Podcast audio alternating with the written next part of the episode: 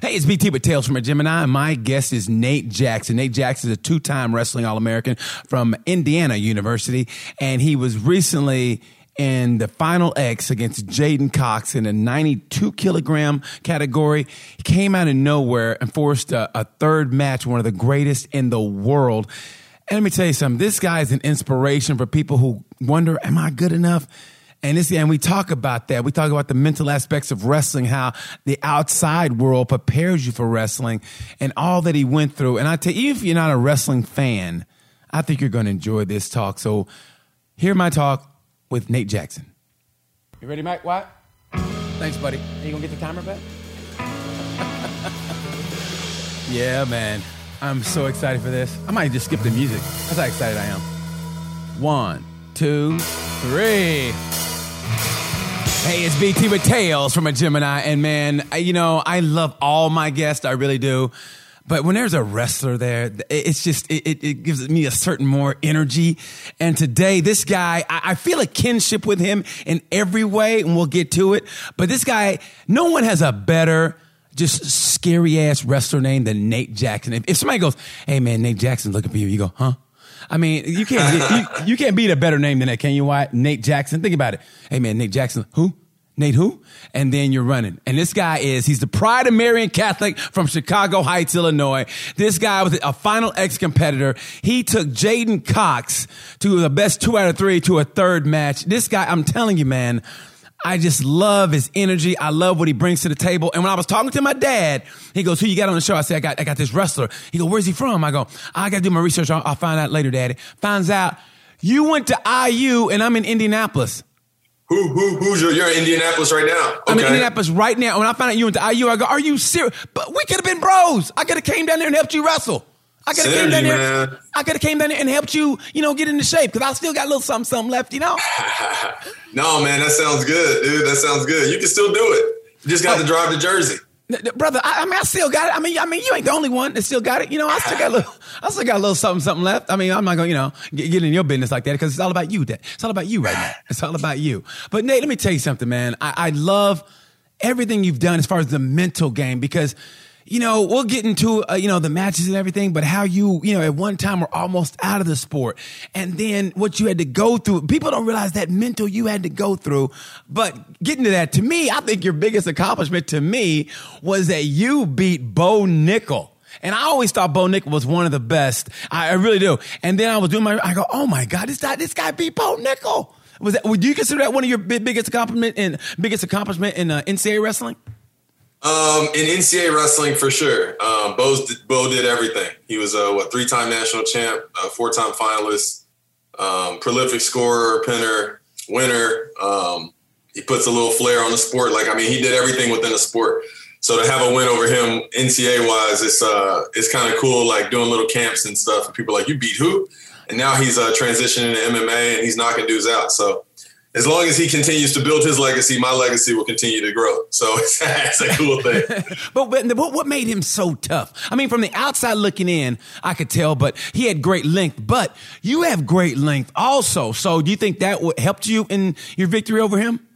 For sure. I think Bo has a style where um, he's wide open and he's fearless, right? So in order to get people in the positions where you can pin them and, and um, you know, doing some of those throws and whatnot – you got to have a mental game that's pretty sharp and uh, you got to trust yourself.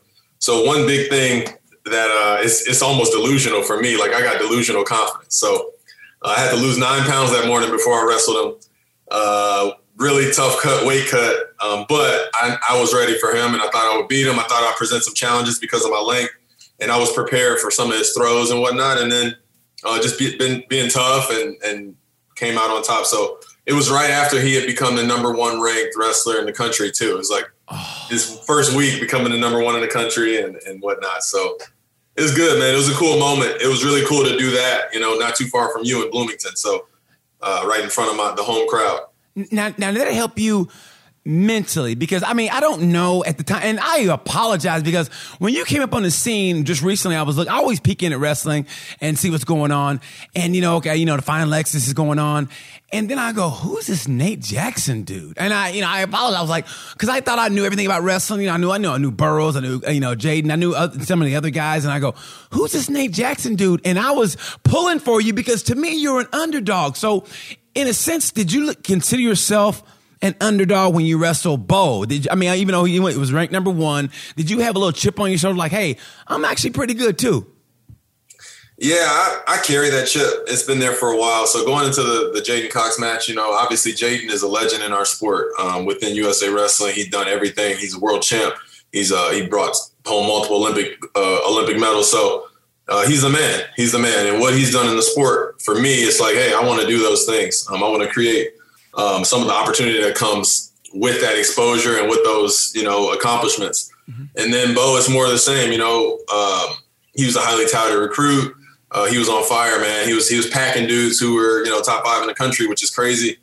Um, and for me, again, like it can sound a little delusional, but um, going into those matches, I don't think you win those unless you think that you're going to win. Um, yeah. So for me, like I, I, know my ability and where I was. Um, I look back at some of those matches I'm um, in college, and I sucked at wrestling. So it's it's good that I was able to kind of shake out a good career out of it. But um, I'm a lot better at wrestling now. Um, and you, you, know, you talk about two out of three with Jade, and it's like we're right there. Um, I feel like if we had a fourth match, I would have made the necessary adjustments. He made great adjustments in the third match, um, but at the same time, it's like you know you got to perform that day, and I just need to get a lot better. Um, I've been growing a lot in the last couple of years, so just uh, continue to to elevate my level, take another step up, and then I don't have to have the best day to to beat a J'den Cox and that'll put me in a good place because I, I truly believe, and I told him this right after the match. Um, hey, you're going to be a world champ. Like you beat me, you're going to be a world champ this year. Let's go do it. You know, go do it. So, yeah, man. Um, I, my goals are pretty lofty, but you know, I think I'm right there. I think people see now they're like, okay, this dude is is literally right there. Nobody's going to be surprised when I do what I what I plan on doing. So I'm excited.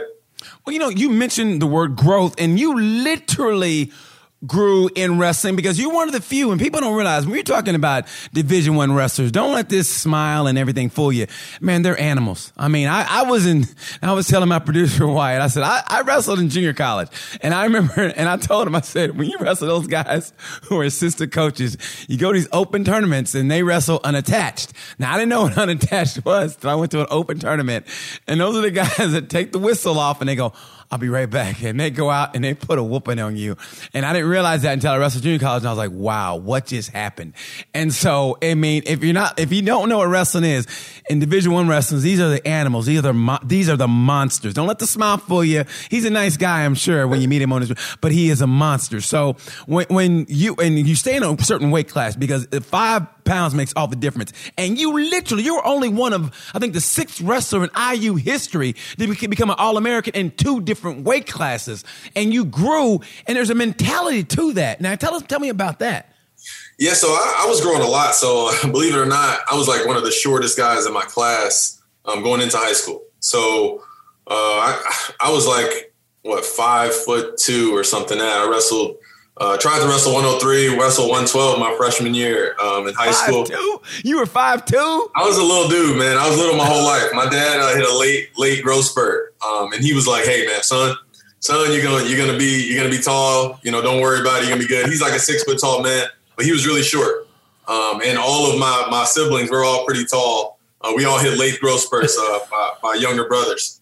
So you know, he was right. So I went from 112 to 140 um, to 152 to 170 um, in a really short period of time. So um, that was over my my high school career. Um, obviously, going from five two to almost six feet, and I continued to grow while I was in, co- in college. So right now I'm six three.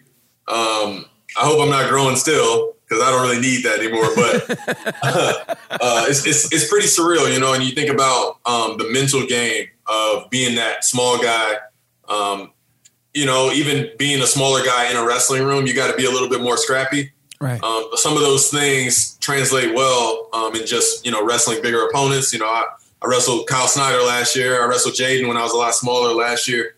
Um, you know, having the confidence to go up and then just kind of trust yourself. So, you know, wrestling is wrestling, and, and you, you know, you're talking about wild animals. Uh, there's no weight classes in the wild, so uh, figure out how to wrestle better, and then, you know, perform. Oh, I like that. There's no weight class in the wild. Oh, that's a good one. That is a good. It really is.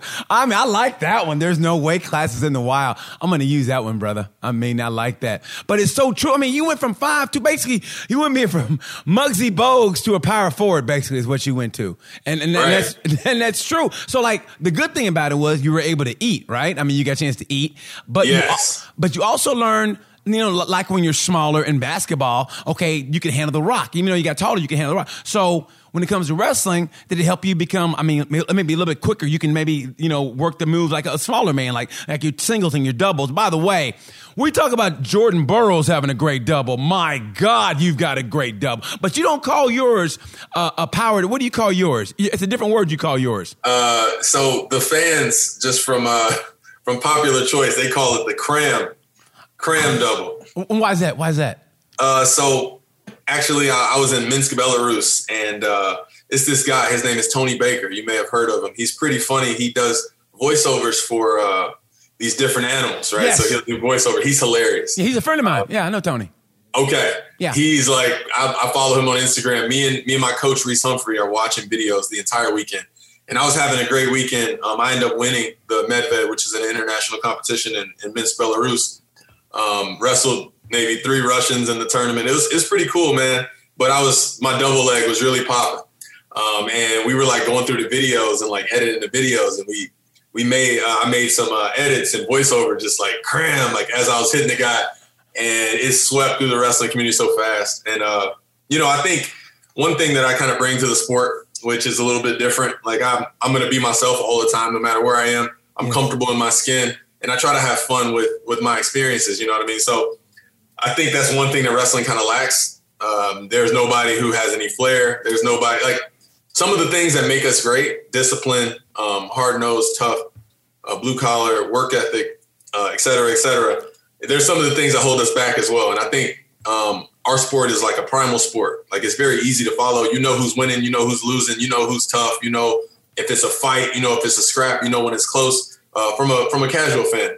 Um, so for us, you know, we got to market ourselves a little bit more creatively. Yes. Um, I think uh, people a little bit further outside the wrestling community, um, once they get in and and start to see some of the potential there uh, with just marketability and, and business, um, I think that's when our sport's really going to take off. Um, some of the guys, you know, you see NIL deals and whatnot. Some of the guys are starting to figure that out um, and they're starting to make money while they're in college, which is which is really cool. And I could have used that. I could have used that. Like, oh man, you guys got NILs now. yes, I know. Trust me, I know, man. It's like, but you know what? But you're getting the tail end of it which is great. But if you, I know, if you were just, um, you're a little bit before your time, unfortunately, you know what I mean? But at the same sure. time, and you mentioned that, and that's what drew me, that's another thing that drew me to you because I said, who's this Nate Jackson guy? And I saw, you only have like five posts on your Instagram, but they're all just real, the, my favorite ones are when you're in the glasses and you're on the mat and I'm like, I like this dude. And it's so true because, and I think to me personally, one of the guys who is helping you guys get to that point is Gable Steveson. He has a little flair. He's a big man. He can do a summer somersault. He can do a backflip. And he's a little nasty when you get on the mat. And that's what you need, you know? I mean, like I said, when it comes to the primal sports, man, that's one where even in this politically correct society where everybody's getting canceled, whatever, hey, man, when it comes down to it, eh, when you go, you guys are in the jungle and you're animals. And like you said, there's no weight class for animals. And animals got to do what they got to do. Like, they, like they always say, big dog got to eat. So, and the fact that you have a little flair to it, and you do have a little flair. I mean, like it's not cocky, it's not whatever, but it's kind of it's funny, and I like it. It's like little like, shh. I, I love that. And that's what that's when I posted that. Shh, I, dude, I love it. You are honestly, I think you are a gold mine right now. And and I was gonna get to this later, but I had to because you mentioned the Medved. Mention the fight you got in at the Medved, the scrap you got in the gold medal match.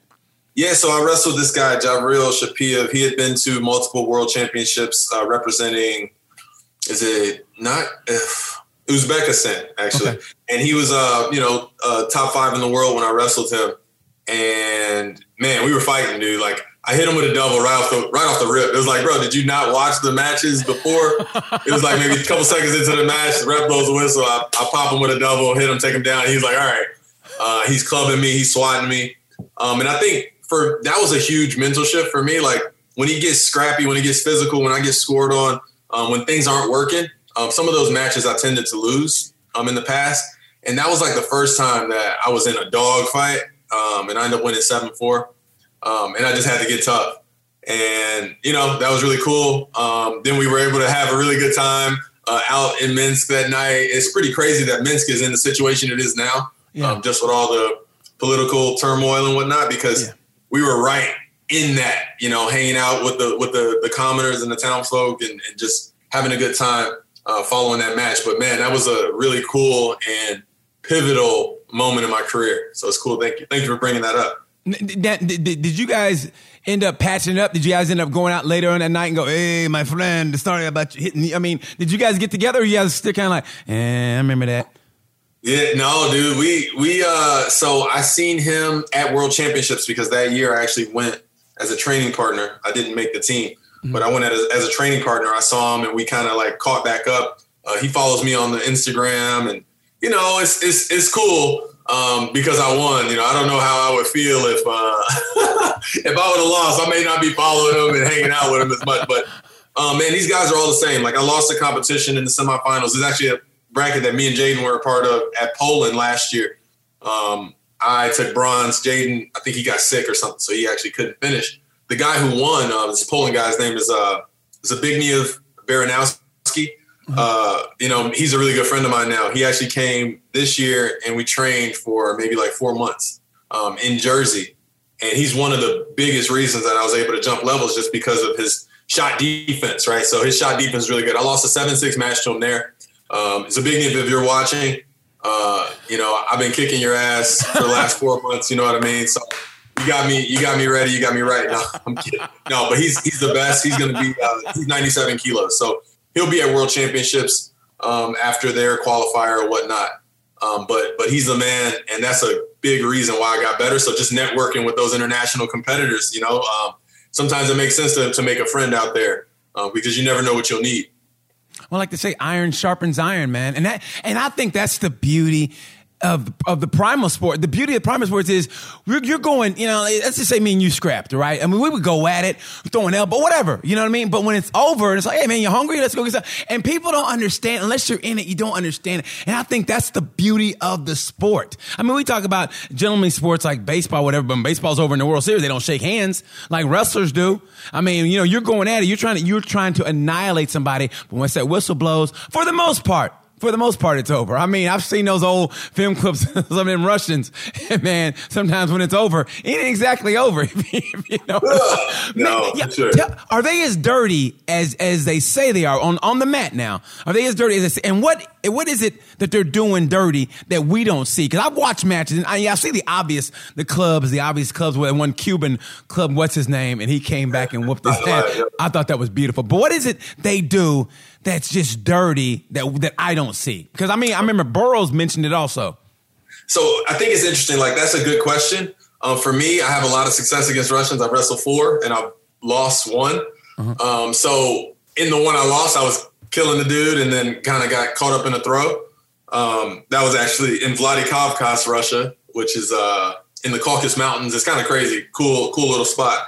Um, but from my understanding, they're just like everybody else, man. Like uh, they're competitors. They compete. I think Jordan probably had a unique experience because he had beaten all their best guys. A lot of those guys are successful. So you yeah. see a Russian in the bracket, like they're doing pretty well, unless there's a bunch of Russians in the bracket. So um, being successful, like you know, you have a standard that you try to upkeep, uh, but you're a competitor, man. It's like fiery competition. Um, you know, obviously, you think about doping scandals and things like that. There's some bad blood between um, public opinion in Russia. So they have a lot of pride, and when they, when they go out there, they they expect to win, um, and they hold themselves to a high standard. So you can you can definitely anticipate a scrap.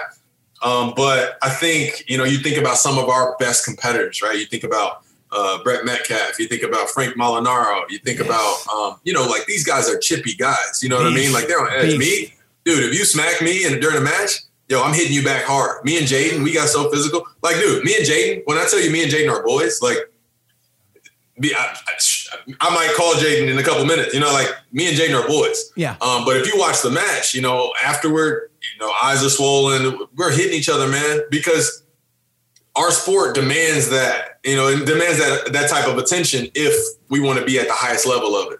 Right. So for me, it's like, yo, you want to take this from me, or am I trying to take this from you? You know, all right, match my intensity, match my intensity, match my intensity.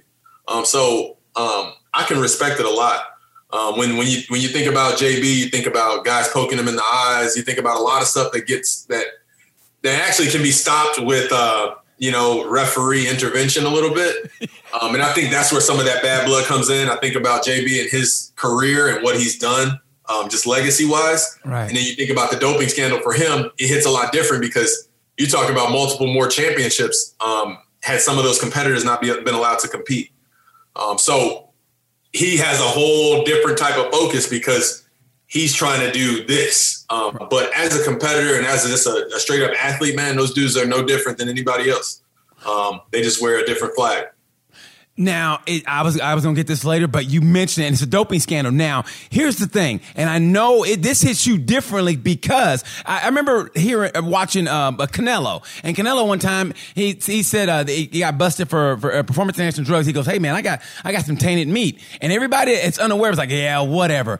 And but actually, that happened to you, and I, uh, correct me if I'm wrong. It was, it was at the Pan Am's in Guatemala. Am I not? Am I not right? Oh, you got it. Okay, yeah. Now they said that you had. Uh, they said, well, I guess uh, you tell the story. It's your story, but and which I think was messed up. But also, did it help you become a, maybe a plant based athlete? Uh, you know, I'm done with meat now. Uh, so, believe it or not, I was actually uh, vegan for a couple years um, in my youth, and I was a vegetarian from like the third grade to college. Okay. So uh, we changed our diet just because my parents thought that that was better for them, and we eat what they cook. So, uh, dieting and, and, just getting nutrition from food is something that's commonplace for me. Um, I grew up kind of, you know, knowing the things I need. I, am not taking uh, pro, whey protein. I'm not really taking any supplements. I don't have a daily vitamin, things like that. I, I stay away from. Um, so when I get a call from Bill Zadick, um, and he's saying, "Hey, like this is going on. This happened. Uh, you you have an atypical finding." Blah blah blah, I instantly turn to like, okay, whose water bottle did I drink of? Who's whatever. Like I'm looking for the source. Um, when I weeded that out, um, and then I learned that other athletes uh, at the event had tested positive for other substances, um, I knew right away that there was something going on in that area. Um, so for me, it should have been an opening shut case, um, and there were some hurdles to jump over. Um, so I was notified in December and I competed in May. Um, so it didn't make any sense for me to be notified six months after uh, my my competition. It, it, should have been a couple of weeks. So for me, that uh, and I'm still in this place because I don't have an answer. You know, when I'm when I'm standing before when I at my hearing, I'm standing before uh, basically an arbiter. Uh, I'm like, hey, like this is one big question I still have. Um, what happened in between notifying me here versus here? Because I would have had a lot more time to get this resolved, I would have, you know, I'm missing out on opportunities to make money, missing out on opportunities to compete. Uh, miss Bill Farrell, miss U.S. Open to defend my U.S. Open title, um, and miss opportunities to qualify for World Team Trials. So I actually have to go to last chance. Um, but in the meantime, like we're going back and forth uh, with uh, USADA and the ITA, uh, sending them information, trying to send documents like, hey, these are all the places I ate this is where I went to at the hotel, blah, blah, blah. Um, and just waiting for them to say, okay, all good, because we have this amount of people in there. Um, we never got to that point. And once we got past the US Open, other athletes that were in a similar situation than me, they were cleared and I wasn't. So I was the only guy who wasn't. And for me, that hit me different. I feel like I wasn't protected by USA Wrestling, honestly. Um, I felt like I was kind of out there and I, I got jaded about it. Um, but also in that process, you know, it's a waiting game. Like, hey, if I can't compete and the penalty for this, for being, uh, you know, charged with this in, infraction is being off for four years. Um, I'm a, I'm a, I'm a married man. I got four kids. Um, they depend on me and there's no way in hell that I'm to take four years off of something that uh, puts puts bread on the table. You know what I mean? So I started looking outside of the sport. I started looking within the sport in different areas, but also that stain from being a person that was found guilty of testing positive of some performance enhancing drug. That wouldn't look good. Like, hey, Coach Jackson, do you think I should? No, man. Like, I know because I have kids, and you're entrusting some some adult with your kids and mentorship and all this stuff. And also, I'm a person of integrity, so it just kind of uh, diminished uh, my relationship with the sport greatly, man. Like I was I was on the way out. Uh, what brought me back um, was I had a really good really good team around me.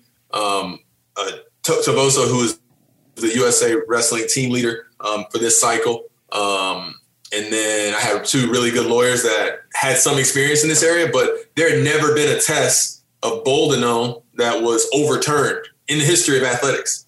Wow. So, so I was like, yeah, uh, this is not going to happen for me. Uh, and I was getting ducks in order to move on. Um, I had my hearing uh, the week of last chance qualifier, right? So the Monday wow. before the Friday, I had my meeting.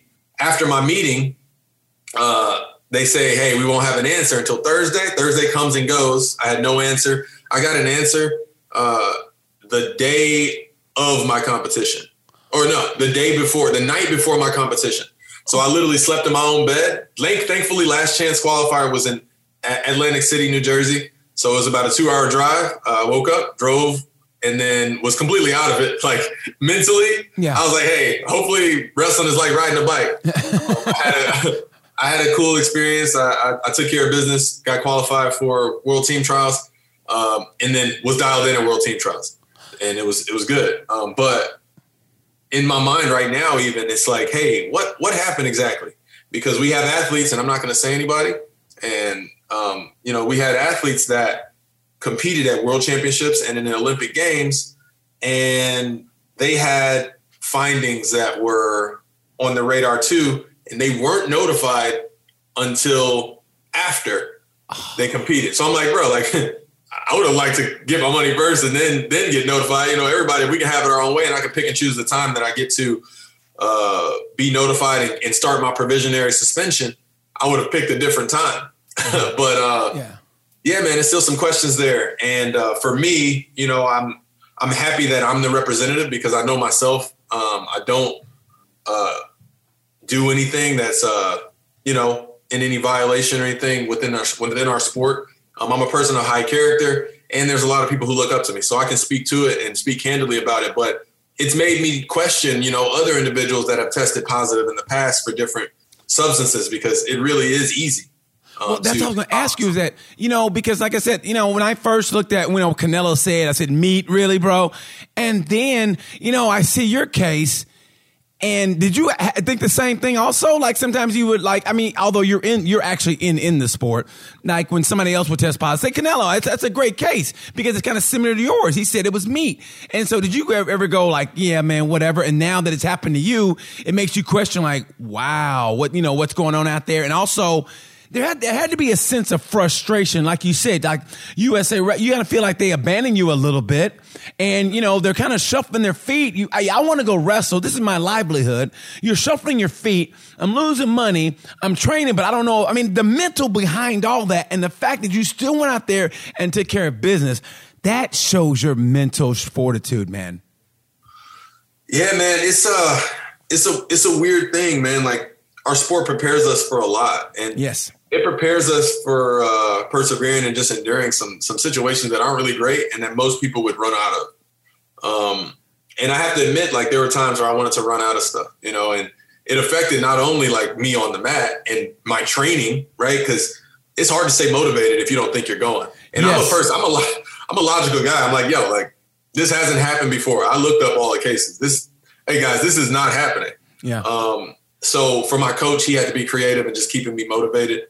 Um, but it also affected me off the mat. You know, I got relationships with my, my wife, my kids.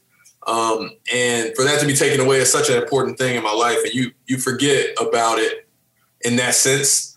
Um, and it's taken away and it affected me and it affected them. Um, and then you still got life and you still got responsibilities and you still got work and you still, you know, I'm a, I'm a guy who wears a lot of different hats. So, um, I can't afford to not be hundred percent. And I wasn't hundred percent for a long time. So, Yeah, man. Um, I, I really credit the sport for preparing me for something like that. I think that if someone else had been in that situation, they may have caved. They may have not uh, did as much as I did to make sure that I was vindicated. And they would have just took the whatever, the suspension, and then, you know, maybe rode off into the sunset as a retired wrestler.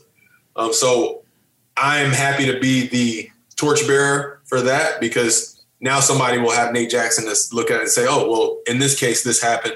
Um, you know, now the ITA is investigating Guatemala um, and their practices. I mean, I had a burger, man. It was a half a pound burger uh, that was probably contaminated, and also it had a piece of Guatemalan ham on it that was also probably contaminated. So it's it's um it's a lot, man. It's it's a lot of things out there to kind of snare us, but you know, if you have a good foundation, which I think what wrestling is, you know, you could be prepared for it. You should have stayed plant based. You don't get that from a salad there, Nate. You should have stayed plant based, Nate. I don't want to sound like your daddy, but I'm being your daddy right now, Nate. You should have stayed plant based, boy.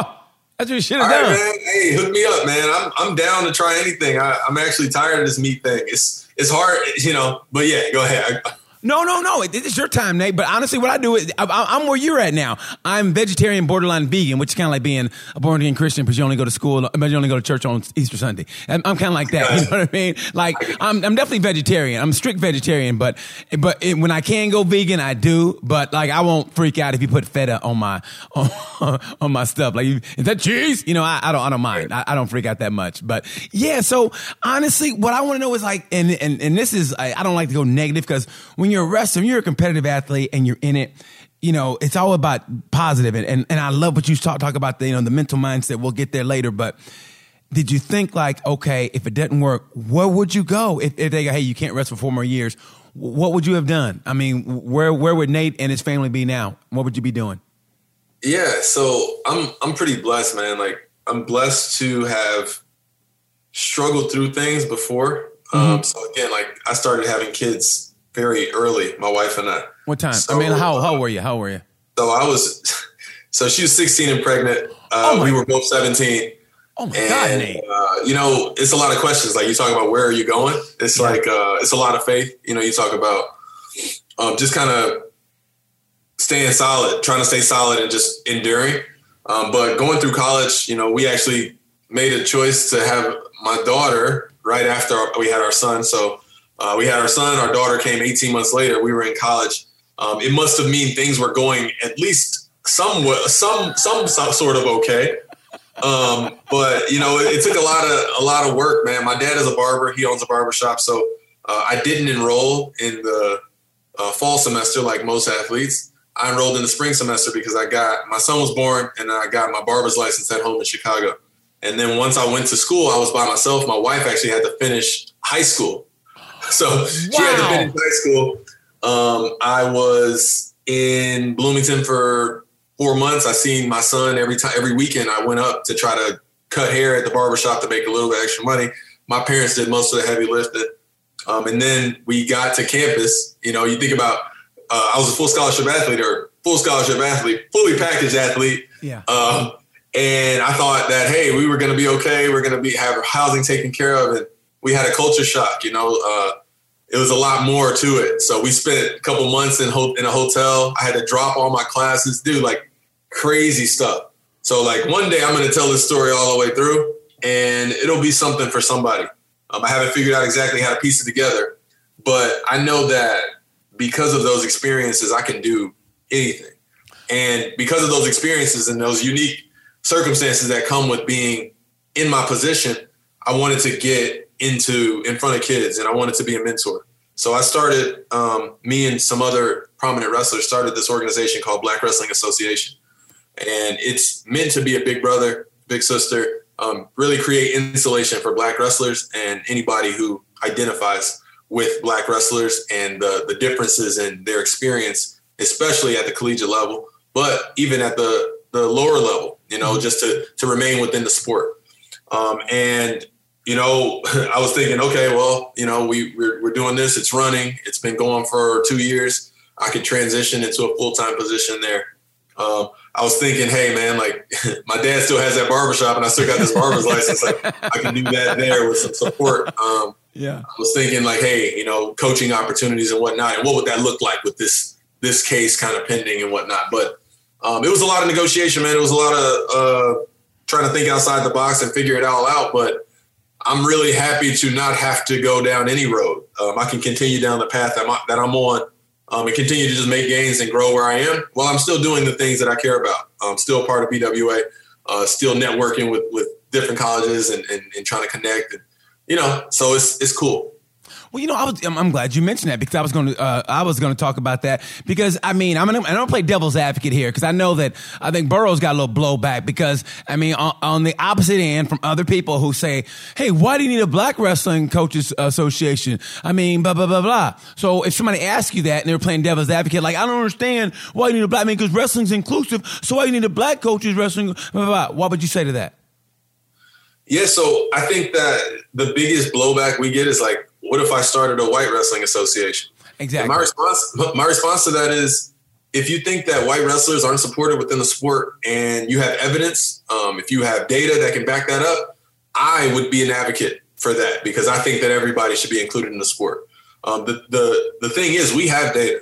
Um, we have evidence as to why and where the kids are falling off, um, where they're not supported. Um, I lived it. A lot of a lot of the guys in here in this in the organization who founded the organization, we lived that experience. My coach was a great coach, uh, a great man, and he helped me in a lot of different ways. But the challenges that I had were foreign to him. He couldn't understand the challenges that I had, so he couldn't be there to support me. As in, like, what kind of challenges? As in, I mean, financial challenges. The some of the things where, um, hey, like I don't know how to fill out this type of, uh, let's say, uh, this clearinghouse or something like that, so I can release my funds so I can live. Because most of the kids who go there, they have that background. And my and my my parents went to college, but they went to local community colleges and didn't live on campus. Yeah. It's a completely different um, culture. Mm-hmm. And you know, I, last night I was actually at this benefit uh, for HBCUW um, it was actually in New York, in Manhattan. And uh, one of a, a, mentor of mine, Kerry McCoy, was talking about just different different uh, people that he's come in contact with, like Nate Parker, uh, a guy I know, Akil Patterson, uh, Jahi Jones, who's the executive director of HBCUW, um, and their different experiences. And you know, Kerry McCoy, you know, he had a, a guy living with him at one point. Um, because if that's what the kid needed to to get right and be able to uh, stay in school and right the ship uh, and have that guidance. You know, that's what he was doing. Um, and it's because of, you know, kind of some of the things in his background that, uh, you know, were barriers to, to, you know, just achieving that excellence. So again, it, I think a lot of it is experience. And, um, you know, for the people who, I think the word saying Black Wrestling Association, if we would have called it something different, if we would have called it, I don't know, Beat the Streets or something like that, uh, people will receive it a lot different. Yes. But I think the need is specific. You know, I think the need is specific. We always talk about getting people out of this situation, getting people out of the hood, getting people out of the ghetto, getting people, whatever, getting people educated, all this stuff, as if we need to take someone and put them somewhere in order to give them something. What happens is there's individuals like me, mm-hmm. yourself, uh, Kerry, whatever. We're actually broken apart from the community that needs development. So what BWA is actually trying to do is trying to create development within the areas that need development. So then we don't have to ask anybody for anything. We don't have to be swept away and we don't have to get out of the hood, but the hood can become America like everywhere else. You know what I mean? Yes. Um, and, and we can have some of those opportunities and resource sharing. So it's a lot of things that we've um, kind of started to break ground on specifically. Um, but just generally, um, it's something that everybody can play a part in. Um, you know, we got all these different uh, celebrations for for for inclusivity and things like that. It's like, you know, where are you on that line? And and it makes people ask a question. And if it's not important to you, you know, you don't you can just ask a stupid question and then walk away, which you were going to do anyways. You know, you weren't going to be in anyways. Right. Um, and that's not who we're targeting. So it's not it's not too much of a, a barrier for us. Man, that's, I mean, I'm so glad you explained it. And I'm, I, cause I, yeah, I saw what Burroughs went through. Somebody asked him online, you know, one of the comments on Instagram. And I was like, really? And I, which I knew was coming. And I'm so glad once you say black, sometimes people, they automatically like, like, oh my God, Yeah. Well, why you gotta be like that? I mean, it's different. Now. It's like, listen, we're not. Uh, and beside that, I think what's great is it's gonna bring wrestling programs to HBCUs, which I think is great. You know, I think when I was young watching NCAAs on TV, I think it was Morgan State, one of those schools, and they had a, a, a wrestling team, and I and I just love the sport so much that I wanted to be everywhere. I mean, if it was up to me, I, I, I wish the SEC would bring in wrestling.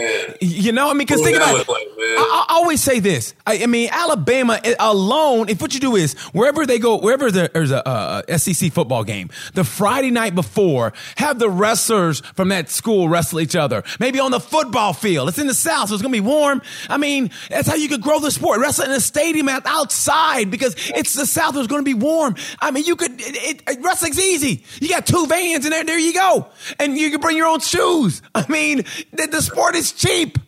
Yeah.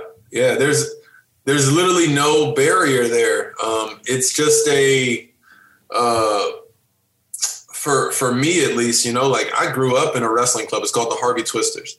Um, yes, with the they, with the Tony Joe Williams. They, I mean, it's yes. so many so many guys have come there. So many great mentors and great friends that I have.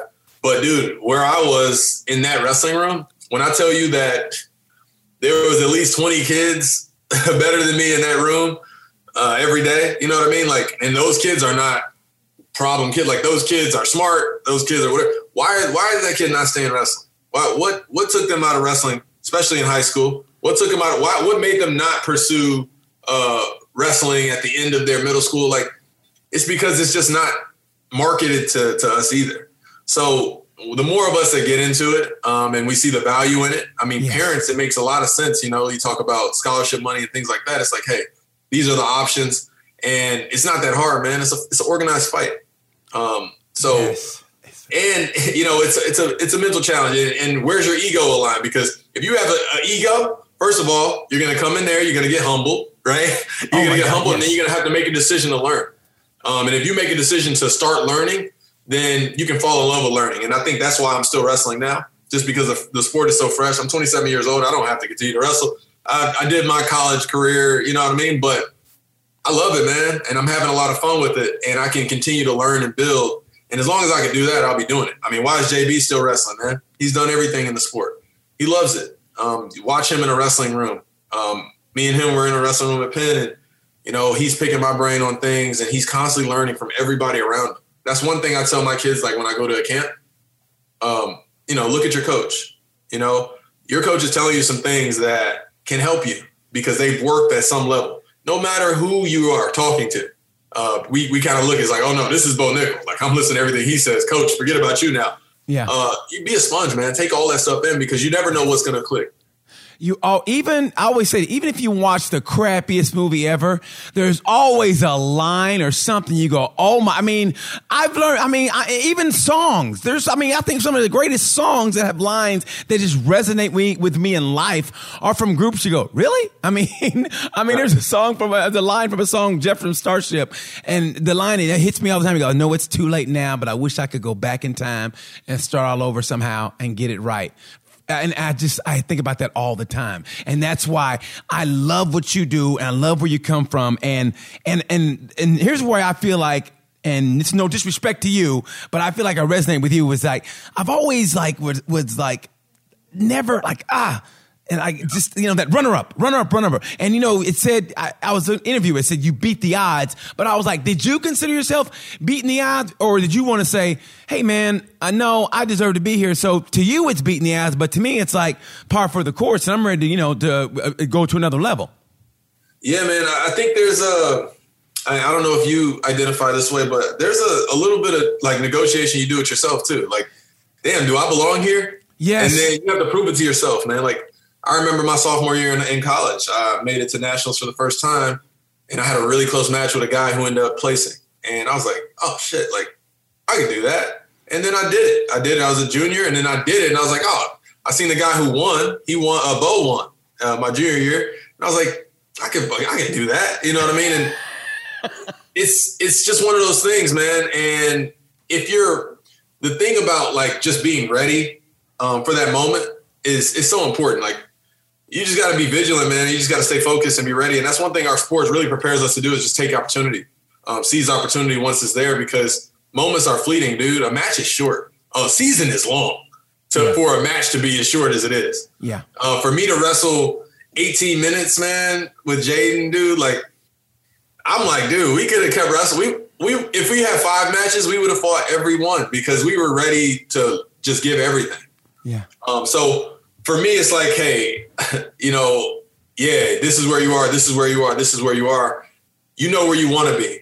Um. For me, there's always that breakthrough, and I've always done the things. I, you know, I never was a national champ in college, but I become a, became a national champ um, on the senior level. Um, I was never a, you know, I, I, never dreamed of being a world champ um, until I won Medved, and I was like, dude, I could be a world champ. Um, and now, you know, I beat a two-time world champ. You know what I mean? So like, it's right there. It's like you don't really know when it'll happen, and I could be a legend in this sport, and we could be talking two years from now, and it's like, dude, like you just won worlds twice, and you won the Olympics. Like, what's going on, man? How do you feel? Uh, how, where'd this come from? Um, so you get to create your own story in our sport, which is pretty cool. Um, or you can be runner up, and it's still pretty cool, you know. So I give myself my flowers. Um, I gave myself my flowers after my matches. Uh, my son, who you know, he knows J'den. Yeah. He's like, man, I didn't think you were gonna win. You you were pretty confident. you were pretty confident, and I was like, I was like, damn, you really didn't think I was gonna win, huh? but no, I mean, you know, that stuff really really um, lights a fire, and our sport is so thankless too. It's like all you have to do is chase that next goal. So I'm I'm just chasing this next goal. Um, I got my blinders on a little bit because I know people talk when you do bad. People talk when you do well, and people are going to talk when I do great. So I'm I'm ready for that next part. You know, people are like, "Hey, would you go to Worlds to to be a training partner with something?" It's like I kind of did that already. Like yeah. next time I go to Worlds, I want to win. So um, that's kind of where I am now. The tunnel tunnel vision. Um, I say that, but I'm doing a lot of other stuff. I got interviews and things like you know. I mean, like it's a lot of hats I wear constantly, and I'm constantly moving through um, different things. But I think right now, like wrestling is really cool for me, and I want to see how far I can take it, and then see where I am and where I stack up against the best. Well, you know, you're 27, man. I mean, you're still young. I mean, I know I've never been to that level in wrestling uh, like like you, but I mean, I'm yeah, at my age now. I'm looking at you like, Oh, 27. If, if, I could go back in time. I mean, I really do. And this is the way I think. I really think, and this is the way I think. I think, you know what? If I really train for like a year, uh, right now, in my life right now, if I train for a year, hey, yeah, I, I, might be able to give, you know, give you one good match. I mean, that's just the way I think. And, and, and, and I know I say that as kind of as a joke, but, you know, part of me kind of believes that. But being that you're 27, you can actually attain that. And so your mental, how do you go to that next step? Mentally and jump. And like you said, like you just said a while ago, like when, how do you go, yes, I do belong here. Yes, I, you know, I can beat this guy. And this guy barely beat me. And now he's on, you know, he's in the final to be a world champion. I can beat this guy. I can do that. So how did you make that step mentally? Cause that's what it's really about is the, is the, the, the three inches between your ears. Um, I think it's, it's a, it's a combination of like being focused, right? Being focused and ready for that moment to happen, like that jump, right? And then also like not putting too much pressure on yourself. So people, and I was like this, um, they think growth is linear, right? They think that it's one block after one block, build, build, build, build. And in a little, in a lot of ways, you know, over time it, it can look like that. Yeah. But man, dude, just within a year, it's like this, man. It's it's going up. You have you have moments where you're you're starting to peak or whatever, and you can have moments where you're really hitting the low. Um, so you never know when that opportunity to really jump up that next step. So within these steps, you know, it's doing this, but then boom, now you're here and then you're doing it. Boom, now you're here and you're doing it. So for me, like, I think that, you know, I, I just, I don't put too much pressure on myself. Um, I really make, I make fun of myself, man. I, I, uh, I don't take myself too seriously. Right. And then I just focus on, you know, being prepared for that next opportunity because that jump is going to come. It's there. Uh, unless you know everything and you're impeccable and your timing is perfect. And like, but if you're not that, you know, Jordan Burroughs is still looking for the next jump. If you're not that, you can be learning. You know, you can be learning something and then you can apply that. So um, I actually thought I made a pretty good jump in my second match. So my first match, I thought I wrestled pretty well against J'den. I thought I should have won. I got the first takedown. Um, I stayed really aggressive. I think I could have shut it down. Um, so I made that adjustment in the second match and I shut it down a little bit earlier and just relied on my reattacks, my defense, and my fakes. Um, and you know, you talk about like it's a game of inches. If I made that adjustment or I, I stuck to the game plan in that first match and won, and then J'den made that adjustment in the second match and won, then I could have made the next adjustment and won and then won the two out of three. Um, but you know, that didn't happen. He won that first match. I made the adjustment and won the second match, and then he won that third one. You know, if we wrestled a fourth one, I think I would have won. If we wrestled a sixth one, he may have won, and may you know that's just the game we're at, and I think that's where we are level wise. Mm-hmm. Uh, but you know, it's it's clear to me. It's like, yo, you got to make another jump because if you don't want to have this feeling again, you're gonna have to get a little bit better. Um, you can't you can't rely on you know who who made a good you know couple of seconds decisions. Um, and uh, yeah, dude, it's a game of inches, and even in whatever field you're in, um, whatever whatever choice you make, um, you got to rely on your experience, but then also be receptive to um, just something new, right? And and actually risking. You know, it's it's a lot of risk involved too. We we protect what we love. You know, we yes. don't want to mess up our high crotch because it's really good. You know, and coach is saying that the reason that you're not finishing this, you know, for me it's a double leg hey, you're not finishing this double leg because you're hitting and then you're fading off to a side. And it's like, well, this double leg works great against everybody else. Like, what are you talking about? This is one of the best double legs in the world. You know, I, I my first practice was two days ago, uh, back on the in the mat. That was my first practice back in the wrestling room uh, since this match, and we worked on double legs because my double leg needs to get a lot better. And you were just complimenting me on my double leg. Like, I don't think, dude, it's it's such minutia, and and we and for me, I hit a I made a mental jump a jump in that in that practice. I was like, that makes a lot of sense. That click. You know, I need to make I need to make sure I'm always doing this. I need to definitely incorporate this into my drill all the time. Yes, when I hit, I don't have to retract. Hit him again. Hit him again. Keep going with your head. Keep moving it forward. Finishing a double leg like I'd be finishing a single leg. Dog on a bone. Like, dude. And for me, it's like, well, if I was able to do that in one practice, um, it's a lot more time for a lot of more practices, so um, I can get a lot better. The fact that you said the word minutia made me go, I got to shut this interview down. I've never talked to anybody who's used the word minutia. I'm like, is that that, is that that Princeton coming out of you now that you're a coach? You're all big time now. Like, like now that you're there, is that the difference between the Princeton and the dumb schools? Because you said minutia. I don't, I can't even spell minutia. And you just used that in a sentence the correct way, I'm assuming, because I never used the word minutia. I don't even know what minutia means, but I'm like, man, when you said that, honestly, I go, this, this match is over. I, I mean, when you said, when you said, said that, that would be the equivalent of you hitting me with a lat drop and I go, you know what, coach? It's over. It's done. Right. Yeah, I'm, I'm gonna, lights, man. Yeah, I'm gonna, I'm, I'm, gonna, I'm gonna stall out, and I'm gonna tell him uh, I got an injury because uh, it's done. He used the word minutia, and oh. I, I, don't know what that word means. oh, is that the difference between is that the difference between Princeton and, and, and the other schools? Princeton, there's there's some differences, man. The types of kids that that come here are super exceptional. Uh, but they're faced with a lot of challenges that are unique. I think they're the toughest kids in the country, man, because you know, they were the top kids in the classes. They prided themselves on being the best students, and they're also excellent wrestlers, which is why they're a part of our program. But they get here and they're getting killed, man. These dudes, these people are, you know, this is what they live for to crunch numbers and do all this other stuff. And, you know, you talk about pride and ego. And, you know, one thing we talk about is egoless training uh, with our partners and whatnot. We do it at NJRTC, we do it a part of our Princeton Club um, you got to be egoless in that in that classroom too, man. Because if you don't have those blinders on and you're not just running your race and you're looking over here and seeing what they're doing and what they're doing, dude, that's going to bring you down. Um, the mind is so important, and the body is following the mind. So if you're not performing like the guy next to you, um, you may forget to move your feet and continue to run your race in progress.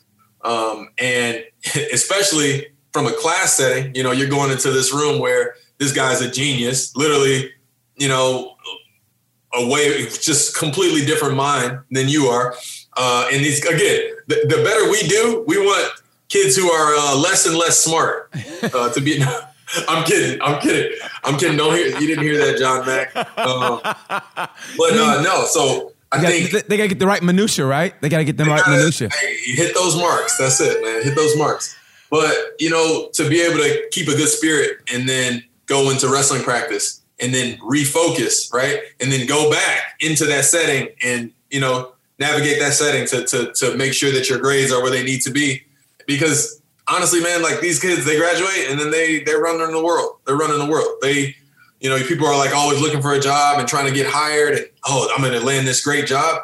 These guys who graduate Princeton are the job creators. So um, it's cool working with them. There's a lot of things that we don't have to deal with as a, as a staff, especially um, just motivation. Like the kids all want to be something. Uh, we want them to love wrestling. Um, and it's hard, you know, sometimes school is too much and you know, but all these kids have really high aspirations for their own lives. That's why they chose Princeton. They knew it was going to be rigorous. They knew it was going to be um, really, really tough and, you know, a, a, really long journey, but also very rewarding on the back end. And they're chasing that down. Um, I know at IU, completely different type of kid, man. I was just happy to be there, you know, um, and some issues arise with that. Um, but at the same time, like looking at these kids, like they need guidance, they need mentors, and they have fun. They're they're regular kids too, um, and it's been it's been super rewarding, man, just being here. Um, I spent my first couple of years actually living in Princeton, which was nice, and now I live a town over. It's called Montgomery, and I got a little bit more space, and it's nice.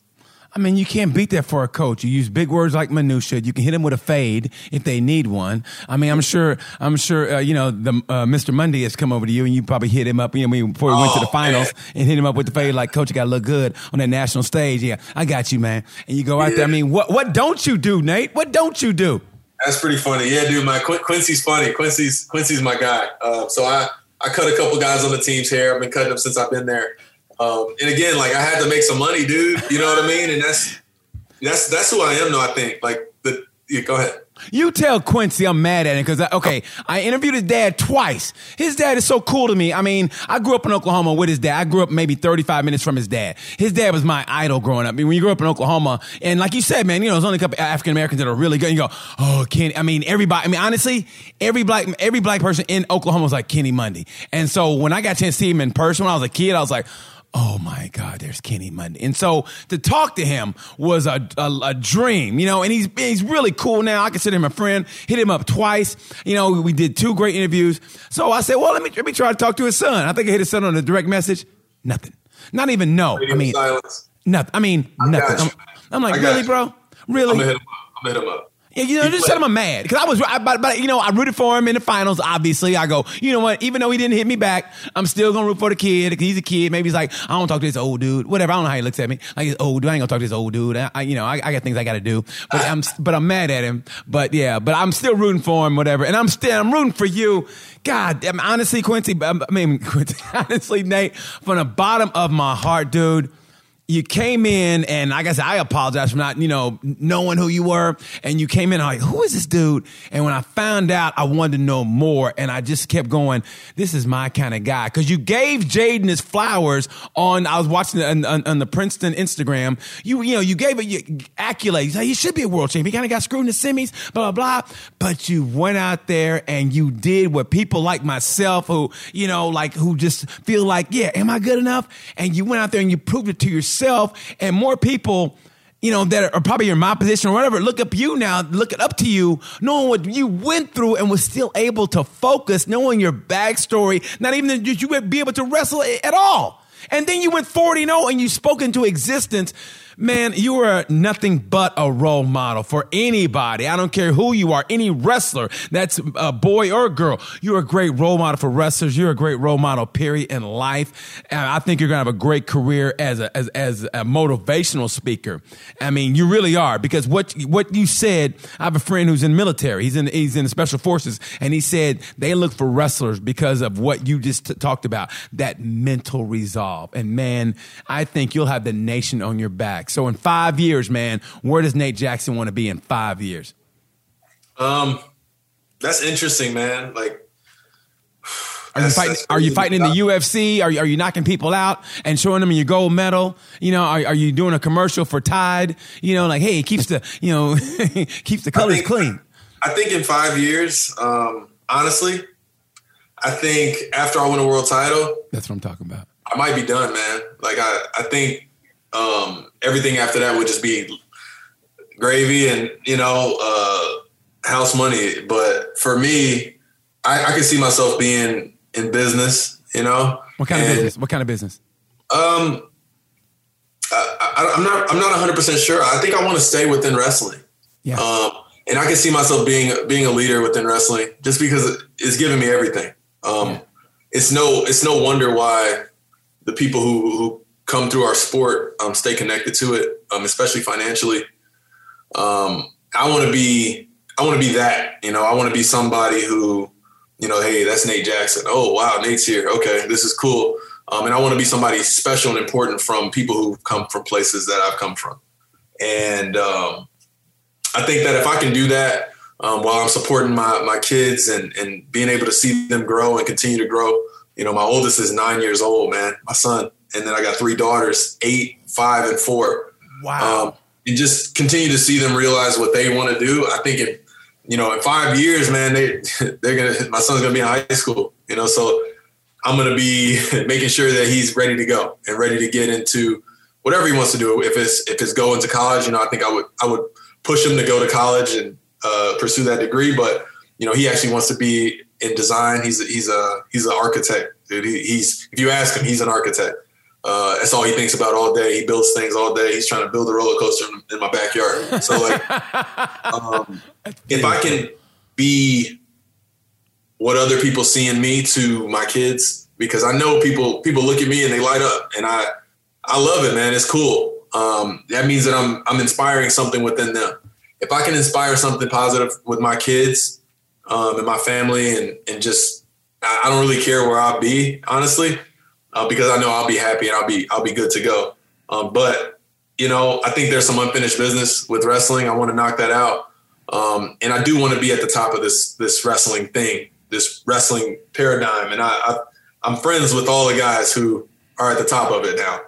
Um, so, you know, I want to make sure that I'm using my friendship with those guys uh, to to make sure that our sport changes in the in positive ways, so we can create more pathways for success for everybody uh, within our sport. There you go again with the big words like paradigm. Damn you, Nate. Damn it. I can't talk to people like that. First minutia, then paradigm. Stop it. Well, you know what? I Honestly, I got my encyclopedia right here. Right here. Whatever, man. But to be honest, you inspired me, and I knew that it was going to be like this because I could just tell by just the way you've talked and doing my little research on you, man. I mean, you are nothing but an inspiration. And hold on, before we get out of here, though, any more kids? Uh, so I actually have a vasectomy. So I don't know if that's how you wanted to end the interview or not. But, uh, only way I'm getting more kids is if I go reverse it, and uh, I think I'm good. I think I'm good. I think I did it, man. Four kids. Uh, you know, Rachel. Rachel gave me those kids. I think. I think I did it. I don't. I think four is enough, man. That was funny. That, that was what I was gonna say at the end. I was like, maybe you should get a vasectomy. That maybe that be your next wrestling match. But hey, you beat me to it. So, hey, man, yeah. I think it's great. Seriously, man. Nate Jackson, if you guys weren't inspired from this guy, like I told, I, like I told you before the show, man, I got on my bicycle and I and it was hurting, and I said, you know what? I say Nate Jackson. And all I was Nate Jackson because whenever I interview a wrestler, I just feel like I have to be as tough as you guys mentally, and you inspired me, my brother, and I mean it from the bottom of my heart. You have the minutia, you have the paradigm. I don't know if I'm using that right because I, I didn't go to Princeton, I went to public school, but anyway, regardless of the fact. I will be rooting for you in everything you do because you are that inspiration to people. You are that. And I just want to say thank you so much for being who you are. Much continued success, my brother. I appreciate you. Thank you so much. Give your family my love. Give Prince my love. Tell Quincy I'm mad at him. Thank you guys for watching Tales from a Gemini. Um, BT. And like we say about this time, you know the word. Peace.